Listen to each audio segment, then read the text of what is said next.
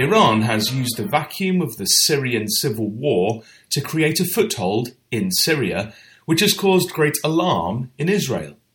This week, we look at recent developments with Bible in hand as we see rumblings in the north. Welcome to the Bible in the News. This is Matt Davies joining you. Last Saturday, an Iranian drone was destroyed by Israelis after it, after it entered Israeli airspace. It had taken off from Syria. In response, Israel launched eight jets to strike at the drone's launch site.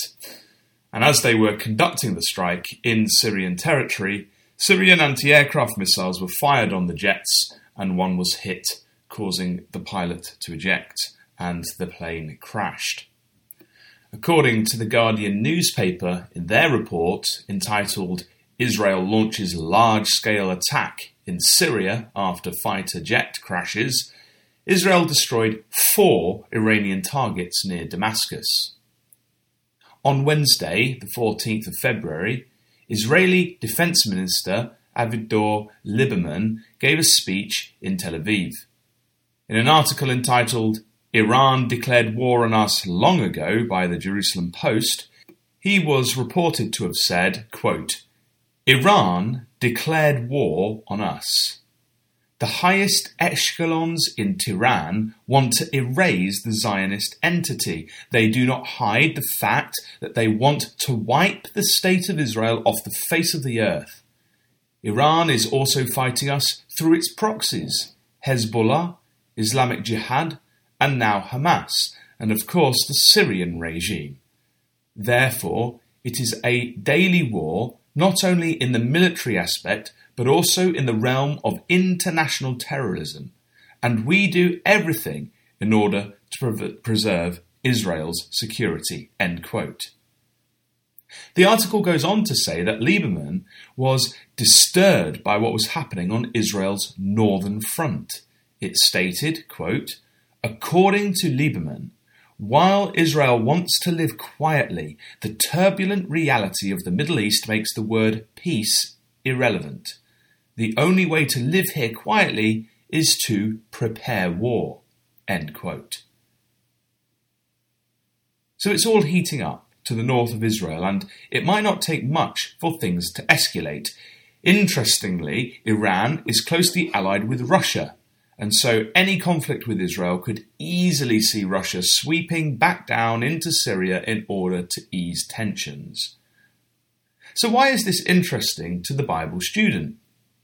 Well, because Iran is mentioned directly in latter day Bible prophecy as being an enemy of Israel and for being part of an invasion from the north which is only halted by the Lord Jesus Christ upon his return to the earth. In the latter day prophecy of Ezekiel 38, an invading power termed Rosh, an ancient name for Russia, is identified as the leading power in this northern invasion. In verse 5 of that chapter, Persia is mentioned as being with them. Persia is the ancient name for Iran.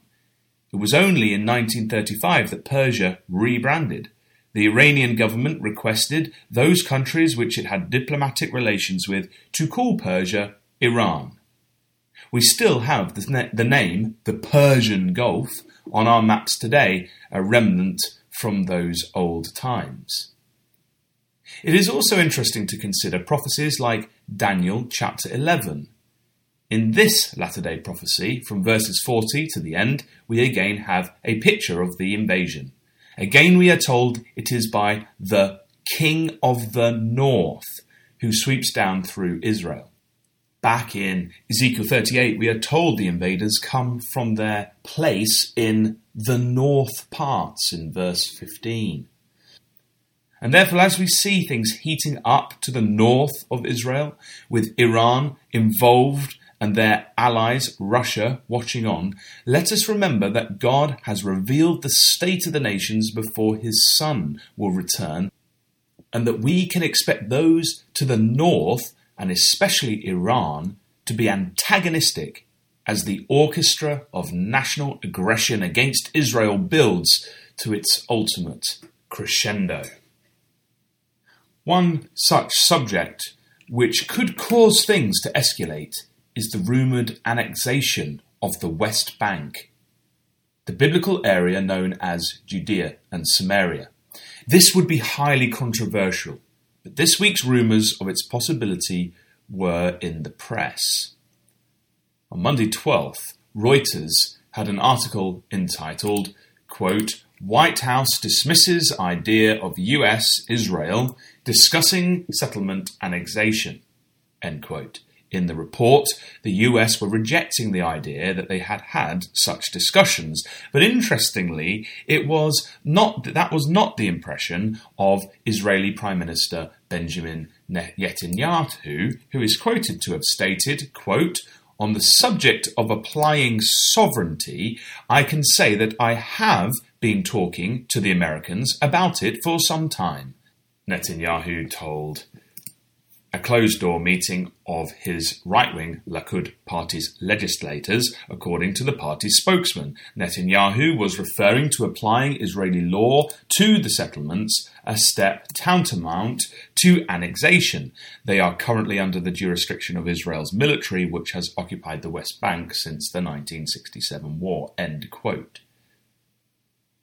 In a parallel prophecy to that of Ezekiel 38, words which seem to be a message to the nations just before Armageddon are penned, and they closely match those that we've already looked at from the Israeli Defense Minister Lieberman. He stated that the only way to live here quietly is to prepare war. In Joel chapter 3 and verse 9, we read this Proclaim ye this among the Gentiles prepare war. Wake up, the mighty men. Let all the men of war draw near. Let them come up. The chapter goes on to explain the dramatic battle of the conflict between the nations and God, who will use the, the battle to judge the nations, verse 12, who come against the regathered people of Judah and Jerusalem, in verse 1. This is the great battle of Armageddon that is mentioned in Revelation 16. It is at this time of this invasion of the nation of Israel that we read that God acts. We read in Joel chapter 3 The Lord Yahweh also shall roar out of Zion and utter his voice from Jerusalem, and the heavens and the earth shall shake. But the Lord Yahweh will be the hope of his people and the strength of the children of Israel. So, as we see the nations preparing war and all the turmoil, hurt, and pain that this will cause to those involved, let us realize that the time of the return of Christ is at hand and keep our mind fixed on living lives in glory to God as we await the coming kingdom and peace and righteousness of that day. The Lord Jesus Christ taught us to seek first the kingdom of God and his righteousness. He also taught us in Luke chapter 11 and verse 2 that when you pray, say, Our Father which art in heaven, hallowed be thy name, thy kingdom come, thy will be done, as in heaven, so in earth. How we look forward to the return of Christ, the Son of David, to return and to sit on the throne of his father David and restore the kingdom again to Israel to rule in righteousness and in peace, and for the time when the law shall go forth from Zion, and the word of Yahweh from Jerusalem. This has been Matt Davies joining you. Visit us again next week, God willing, for another Bible in the News.